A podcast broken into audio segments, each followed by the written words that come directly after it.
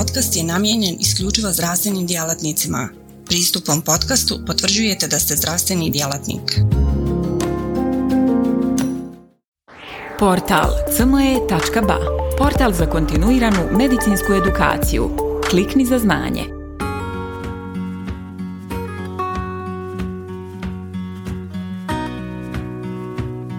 Dakle, lumbalni boli sindrom je jedan od najčešćih sindroma i lumbalni bol je drugi najčešći simptom i razlog čega se pacijenti javljaju kod, kod ljekara. Prilike 84% odraslih osoba ima nekada ima lumbalni bol nekada tokom svog života. Praktično nema osobe koja nije imala takvih bolova i u dosta slučajeva lumbalni bol se je prestaje spontano praktično bez specifične terapije. U drugim slučajevima koliko je bol intenzivniji, duže traje, rekurentan, onda utiče na posao i kvalitet života. Dakle, redko je lumbalni akutni bol predznak neke ozbiljnije medicinske bolesti kao što su infekcije, malignitet ili neko drugo sistemsko oboljenje. Spektar bolesti i morbiditeta koji je udružen sa lumbalnim bolom je zaista dosta širok. Praktično nema možda bolesti koja, koja za posljedicu može da ima lumbalni bol i sindrom.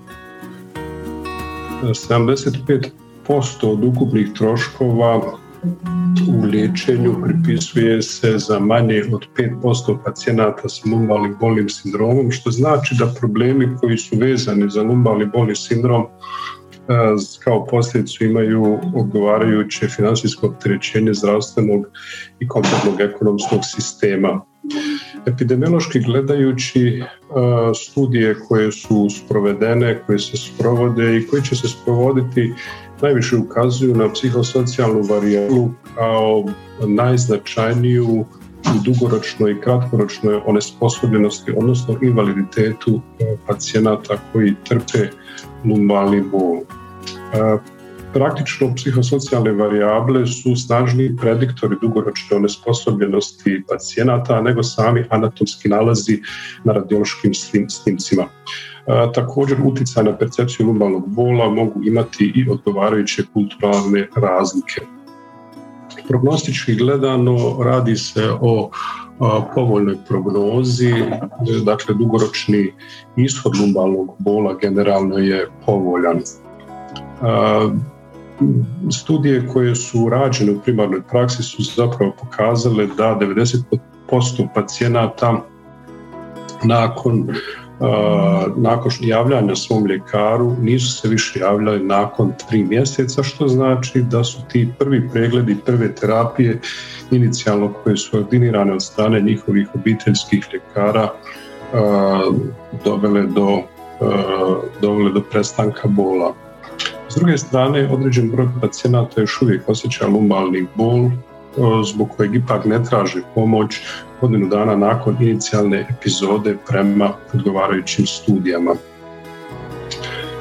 Također su statistike pokazale da 72% od onih koji su liječeni zbog lumbalnog bola odustaju od nekih svakodnevnih aktivnosti kao što su vježbanje ili aktivnosti povezane sa sportom.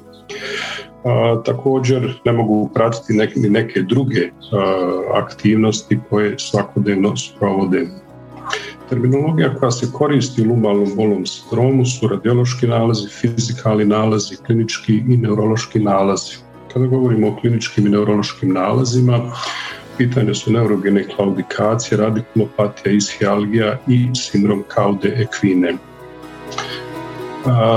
Lumbalni bol se često pripisuje degeneraciji diska koji se zaista i najčešće javlja u mnogim dijagnostičkim pristupima ipak diagnostika, radiološka dijagnostika je važna i igra praktično glavnu ulogu u određivanju pravilne dijagnoze. Ono što je značajno i što je tema ovog predavanja jeste diferencijalna dijagnoza lumbalnog bolnog sindroma koja je prilično široka i praktično veliki broj pacijenata koji dolaze u primarnu praksu imaju taj mehanički problem ili nespecifični lumbalni e, bol koji nije vezan za neka teža oboljenja kao što je neoplazija, infekcija ili primarni inflamatorni uzrok. E, Bol sam po sebi znamo da predstavlja simptom određene bolesti, pozadina može da bude različita i različite bolesti mogu da za posljedicu imaju bol. Terapija samog bola je naravno analgetska, ali je e, sa medicinskog stanovišta uvijek važno vidjeti kauzalno, dakle vidjeti šta je uzrok bola. O tome nam najviše govori radiološka dijagnostika koja će nas usmjeriti u pravcu onoga što što uzrokuje bol. Hernije diska mogu se identificirati u značajnom broju na osnovu kompjuterizirane tomografije ili magnetne ili magnetne rezonance. Međutim, nalaz mora da korelira sa kliničkom slikom kako bi se utvrdio da je to zaista uzrok bola. S obzirom da postoji dosta studija koje su pokazale da dosta osoba od kojih su e, u, cilju istraživanja rađeni radiološki snimci koji nisu imali simptoma, imali su odgovarajuće hernije diska i imali su odgovarajuće radiološke promjene na kompjuteriziranoj tomografiji ili magnetnoj rezonanci. Zbog toga je važno anamnestički uzeti dobro podatke od pacijenata, od, od trenutka kada su počeli bolovi, šta ih je uzrokovalo i naravno eksplorisati pacijenta u smislu postojanja neke sistemske bolesti koja u početku nije evidentna, ali kasnije se može ispoljiti kao glavni razlog bola. Zatim, da li postoji neurološka kompromitacija je važno pitanje zbog određivanja hitnosti dalje diagnostike i tretmana ovih pacijenata. Također je važno eksplorisati da li postoji socijalni ili psihološki stres kod pacijenata koji e, i tekako doprinosi hroničnom onesposobljavajućem bolu. Fizikalni pregled, naravno kao jedna od standardnih metoda nakon anamneze, podrazumijeva inspekciju leđa i položaja pacijenata, obim pokreta, palpaciju kralježnice, test podizanja ispružene noge ili Lazegwe test kako ga e, često nazivamo, zatim neurološku procjenu e, zahvaćenih korenova, eventualno petog lumalnog i prvog sakralnog za pacijente koji imaju ishialge, odnosno simptome u nozi. Također je važno e, sprovesti evaluaciju maligniteta kod persistirajućih bola ili istorije bolesti koja, koja sugeriše neko sistemsko oboljenje. Također je važno i evaluirati vaskularne promjene, odnosno periferni puls, pogotovo u starih pacijenata, kao i pacijenata koji imaju predispoziciju za odgovarajuće ateroskleratske promjene koje mogu simulirati lumbalni bol, odnosno lumboišialgiju. Dakle, 90% pacijenata sa lumbalnim bolom se rapidno poboljšava. Mnogi kliničari interesantno je pouzdaju se u rane radiološke snimke u tretmanu ovih pacijenata. Međutim, sam rentgenski snimak lumbosakralne kralježnice rijetko je koristan u toj inicijalnoj evaluaciji kada su u pitanju mlađi pacijenti s akutnim bolom u leđima. Rentgenski snimci ne pokazuju hernije intervertebralnog diska niti spinalnu stenozu koji su najčešći razlozi za lumbalni bol, tako da je jako važno korelirati simptome sa radiološkim snimcima i tražiti eventualno dodatnu dijagnostiku. S obzirom na povolju prognozu koju sam na početku spomenuo, radiološka dijagnostika rijetko je potrebna. To se posebno odnosi na one kod kojih sračenje može dodatno uzrokovati smetnje kao što su mlađe žene zbog spolnih šlijezda prilikom rengenograma lumbalne, lumbalne kralježnice. Američki koleđ ljekara savjetuje da je dijagnostička slika indicirana za pacijente sa bolovima u križima samo u slučajevima ozbiljne progresivne neurološke smetnje ili simptoma koji upućuju na ozbiljno osnovno stanje. Također apostrofiraju potencijalnu štetu za pacijente uzrokovanu pretjeranjem radiološkim snimanjem. Snimanje nije potrebno tokom prvih 4 do 6 sedmica ukoliko nema nijednog od sljedećih kriterija, to su progresivan neurološki deficit, simptomi uslijed konstitucije, podatak o traumatskom početku simptoma, podatak o malignitetu, dob preko 50 godina, rizik od infekcije kao što su injekcije određenih lijekova, imunosupresiva, dugotrajni urinarni kateter, prolongirana upotreba steroida, kožna ili urinarna infekcija ili ukoliko e, nema, ukoliko nema osteoporozu. Zajedničke smjernice Američkog koleđa e, liječnika i udruženja i američkog udruženja za bol izričito preporučuju da kliničari ne bi trebali rutinski tražiti radiološke ili druge dijagnostičke testove kod u bolesnika s nespecifičnom boli u križima. Snimanje je dakle rezervirano samo za pacijente s ozbiljnim ili progresivnim neurološkim, uh, deficitom ili koliko se sumnja na ozbiljno stanje. Ukoliko nema kliničkog poboljšanja nakon 4 do 6 sedmica, mogu se, uh, mogu, može se raditi radiološka može se raditi radiološka dijagnostika. Standardni rengenski snimak ima cilj za cilj prije svega isključiti tumor, infekciju, nestabilnost, spondiloartropatiju i spondilo, spondilolistezu.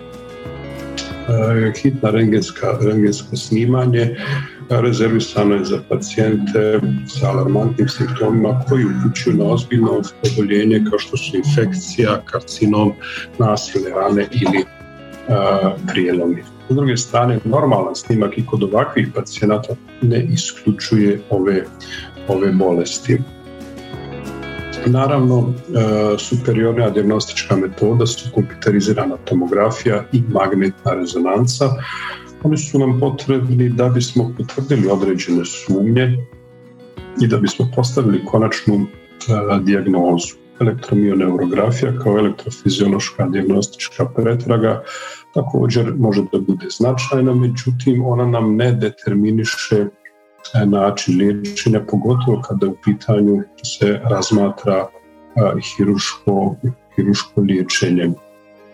Dakle, uvijek je važno, važna korelacija između kliničke slike i radiološke diagnostike. E, upravo istraživanje koje je rađeno, jedno od istraživanja koje je rađeno je pokazalo da e, preko 30% skupine ispitanika koji nisu imali simptoma, dakle praktično skoro jedna trećina e, osoba bez bolova imali su ozbiljne abnormalnosti kralježnice na svojim snimcima magnetne rezonance.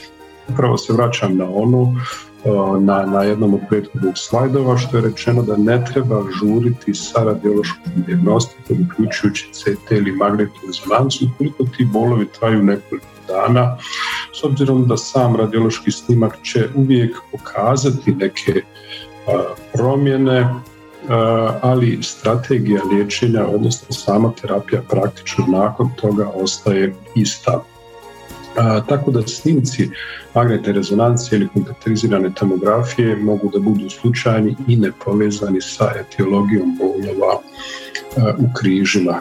Dakle, rano snimanje se ne preporučuje za većinu pacijenata. Ovo je značajno za naše pacijente koji se nebrojeno puta dolaze u naše ambulante, dolaze u tokom noći, u periodu praktično kada se ne radi o hitnim pacijentima s obzirom na bol koja traje ne malo, dakle to je bol, bolovi koji su obično traju duže vremena, nerijetko imamo pacijente koji se pojavljuju kao hitni u gluho doba noći, da tako kažem. To su u stvari vrijeme kad, koje je rezervisano za one pacijente koji su vitalno ugroženi ili koji imaju zaista ozbiljnih, ozbiljnih, uh, ozbiljnih problema. Uh, nerijetko našim pacijentima teško ih je smiriti ukoliko se ne napravi neki radiološki snimak i zbog toga pod tim pritiscima ljekari često odstupaju od nekih standardnih protokola A, zbog toga ovu priliku koristim isto tako da još jednom apostrof, da još jednom a, upozorim kolege jel, da se zapravo neke medicinske doktrine moraju poštovati bez obzira na raznorazne pritiske koje postoje u našem zdravstvenom sistemu koji nažalost jel, ima dosta svojih nedostataka. Koje su to indikacije da se pacijenti zaista upute prema dodatnoj dijagnostici zbog eventualnog e, invazivnijeg njihovog liječenja. To su sumnje na kompresiju e, leđne moždine e, koja se može manifestovati kao akutni neurološki deficit kod pacijenata sa karcinomom i rizikom od metastaza u kralježnici, zatim sindrom kao dekvine ili progresivni ili ozbiljni neurološki deficit. Dakle, ovi deficiti na neki način su indikacije za, da tako kažem, urgentniju diagnostiku, s tim što i ovdje treba dobro, dobro odvojiti šta je to zapravo neurološki deficit. Nerijetko pacijenti sa akutnim lumbalnim bolom zbog bolnosti su ograničenih pokreta, ograničene motorike, koju neki obiteljski ljekari ili ljekari hitne medicinske pomoći prepoznaju kao motorički ispad, pad stopala i slično. I onda se takvi pacijenti bez nekog velikog razloga upućuju na neku hitnu dijagnostiku pri čemu se povećava stres i za same pacijente, za njihove porodice, a u biti je to jedno oboljenje, jedan simptom koji treba, kome treba ozbiljno, ali ne toliko dramatično pristupiti.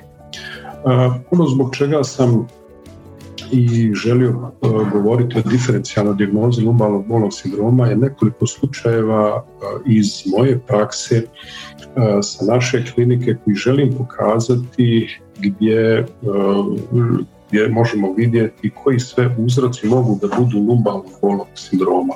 Sam dakle lumbalni bolni sindrom po sebi predstavlja dakle simptom ili skup simptoma možemo liječiti analgetski, međutim ukoliko ne poznajemo uzrok tog bola ili mu ne posvetimo pažnju, onda teško tog pacijenta možemo izliječiti. U tom slučaju ćemo ga samo palijativno liječiti.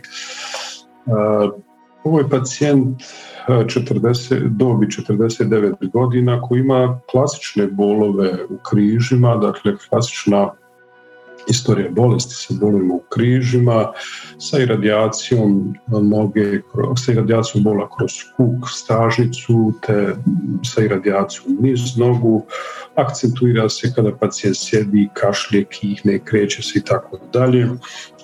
Nakon radiološke diagnostike je zapravo ustanovljeno, ustanovljene su promjene na lubalnoj kralježnici koje upućuju na infektivno oboljenje. Pacijent je naravno se pojavio u našoj ambulanti sa lumbalnim bolnim sindromom upućen od strane porodičnog ljekara ili ljekara iz primarne prakse.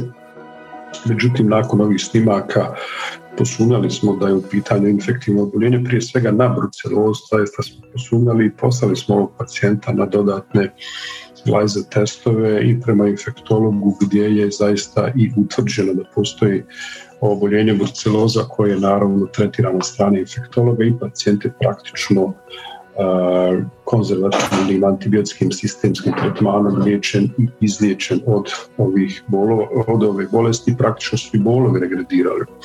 Ovo je 50-godišnjak također sa klasičnim simptomima bolova u križima, išjasom, sa akcentuiranjem pri kretanju, kašanju, kihanju ili tako dalje. Radiološki su na tom CT-u ništa specifično nije opisano, međutim prilikom posmatranja ovog snimka utvrdili smo da paravertebralnoj muskulaturi postoje hipodenziteti koji sugerišu na mogućnost ili neke infekcije ili neke metastatske bolesti, zbog čega su mi tog pacijenta uputili na dodatnu diagnostiku gdje je utvrđeno zaista da zapravo do pacijenta postoji adenokarcinom kao primarno oboljenje sa određenim metastatskim promjenama koje su dovele do lumbalnog bolnog sindroma.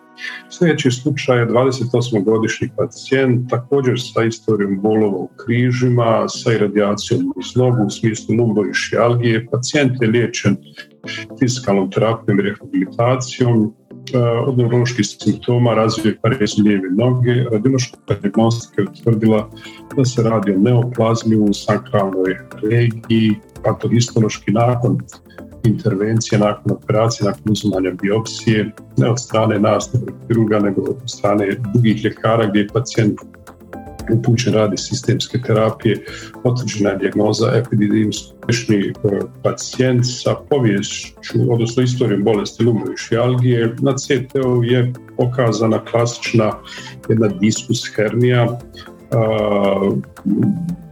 mislim da, da u pitanju bio nivo L4, L5, inače jedan moj poznanik, sportista, onda sam ja s obzirom na kakav mu je bio intenzitet bolova i koliko su dugo trajali, predložio operaciju, međutim, on se odlučio za konzervativno liječenje. Ja ga nisam dugo vidio i nakon dvije godine se pojavio ponovno bez e, tegoba, kontrolni snimak magnetne rezonancije koje napravio pokazao praktično da nema više onog diskusa koga je koga je imao, što, što, je, što ukazuje također na e, uspješnost konzervativnog liječenja, da i neke stvari koje su za hiruško liječenje her, e, hernija lumalog diska, dakle mogu biti konzervativno liječenje, da praktično može doći do spontane lize, do spontane lize promjene. Ovo je slučaj peti, e, pacijent sa 40 godina dobi, također klasična slika lumbalnog bolnog sindroma. Znači je hitni CT gdje smo gdje se vidi diskus hernija, inače pacijent se upućena nakon bolova od nekoliko dana, dakle nisu to bili neki dugotrajni bolovi, e, uglavnom je upućena prema neurokirurgu, urađena je CT diagnostika koja je pokazala diskus herniju, međutim ne toliko ozbiljnu za tolike bolove. Pacijentica je urađena, urađena je dodatna magnetna rezonanca koja je otklonila dneve, to je zaista bila jedna mala diskus hernija, nije ni za kirurško liječenja i nastavljena je preporučeno konzervativno liječenje. E, šesti slučaj je pacijent 65 godina, sa, također sa istorijom kroničnih bolova, križima, čak sindromom kao dekvina, odnosno retencijom urina. Pregledan je u jednoj područnoj regionalnoj općoj bolnici od strane i vaskularnog hirurga koji je nije utvrdio nikakve promjene sa cirkulacijom, upućen je neurohirurgu. Nakon CTA koji smo uradili, utvrdili smo osteoporotske promjene, kod pacijenta uradili smo magnetnu rezonancu koja također nije pokazala signifikantne promjene koje bi bile u korelaciji sa kliničkim nalazom. Od početka nam je postojala sumnja na uh, insuficijentnost cirkulacije u donjim ekstremitetima i pored tog nalaza vaskularnog kirurga koji je smatrao da nema tih promjena, u konačnici smo uradili i uh, angiografiju i utvrdili kod tog pacijenta da postoji okluzija ilijačne arterije. Slučaj 8-72-godišnji pacijent također sa klasičnim lumbalnim bolnim sindromom, operisan zbog takvih promjena od strane ortopedskog hirurga, rađena stabilizacija stenoze lumbalne kralježnice. Pacijent dalje imao jednu paraparezu koju je, ovaj, koja, koja se nije povlačila nakon dodatne pažljive diagnostike urađen je magnetna rezonanca viših nivoa gdje je utvrđeno postojanje e, meningeoma, dakle jednog tumora koji je zapravo bio uzročnik svih tih promjena i koji je odstranjen kroz jedan manji, manju inciziju. I u zaključcima konačno, dakle, većina pacijenata s lubali bolim sindromom može se liječiti analgeticima i nikada ne zahtjeva operaciju. Radiološke pretrage, rengenski snimak, CT, magnetna rezonanca u prvi 4 do 6 sedmica nisu potrebne ukoliko, osim ukoliko postoji progresivan neurološki deficit ili sumnja na neku sistemsku epidemiologiju. Operacija poboljšava kvalitet života u pažljivo selektiranih pacijenata i psihosocijalne varijable snažniji su prediktori dugoročne nesposobljenosti nego anatomski nalazi na radiološkim snimcima. Zahvaljujem se, nadam se da nisam previše Portal cme.ba Portal za kontinuiranu medicinsku edukaciju. Klikni za znanje. Svaka revolucija počinje s idejom. U svijetu medicine ta ideja je neprekidno učenje, stalna evolucija i kretanje ka sve preciznijem i personaliziranijem pristupu. Dobrodošli na cme.ba, budućnost kontinuirane medicinske edukacije. Na cme.ba vjerujemo da medicinski stručnjaci nisu samo praktikanti, već inovatori, pioniri, istraživači mogućnosti. Svako novo otkriće, svaka nova tehnika, svaki novi komad znanja je korak prema zdravijem i sretnijem svijetu. U duhu onih koji su se usudili razmišljati drugačije, kreirali smo online portal koji pruža više od puke informacije. Nadmašuje tradicionalne granice edukacije, nudeći imerzivno, dinamično i beskrajno prilagodljivo iskustvo učenja. Baš kao što skalpel u rukama vještog hirurga postaje instrument iscijeljenja, CME.ba u rukama radoznalog medicinskog stručnjaka postaje instrument unapređenja. Srce naše platforme je jednostavnost. Razumijemo da je vaše vrijeme neprocjenjivo, da svaka sekunda može napraviti razliku. Zato smo dizajnirali cme.ba da bude jednako intuitivan i efikasan koliko je i inovativan. Inspirirana najboljim svjetskim sučeljima, naša platforma vam omogućava da zaronite u bogatstvo znanja bez ikakvih ometanja ili kompleksnosti, kada god to želite i gdje god to želite, donoseći svijet medicine na dohvat vaših prstiju sa elegancijom jednog, besprijekornog dodira. Na cme.ba susret ćete se sa neprestano rastućim univerzumom sadržaja kuriranog od strane regionalnih i globalnih stručnjaka. Interakcija sa vrhunskim umovima u medicinskom polju, uključivanje u revolucionarna predavanja i dobivanje znanja koje će transformisati vašu praksu. Ali ne smatramo se zadovoljnima s trenutnim postignućima. Obavezali smo se na kontinuirano poboljšanje težimo da cme.ba ostane zlatni standard za online medicinsku edukaciju. cme.ba je medicinska stranica za one malo bolje, iscijelitelje, inovatori, profesionalce koji se ne boje prekoračiti granice i preoblikovati medicinu. cme.ba je mjesto za vas. Razmišljajte bolje, učite bolje, budite bolji. Stoga kliknite za znanje i pristupite na cme.ba gdje učenje nikad nestaje, gdje strast susreće profesiju, gdje medicina susreće inovaciju.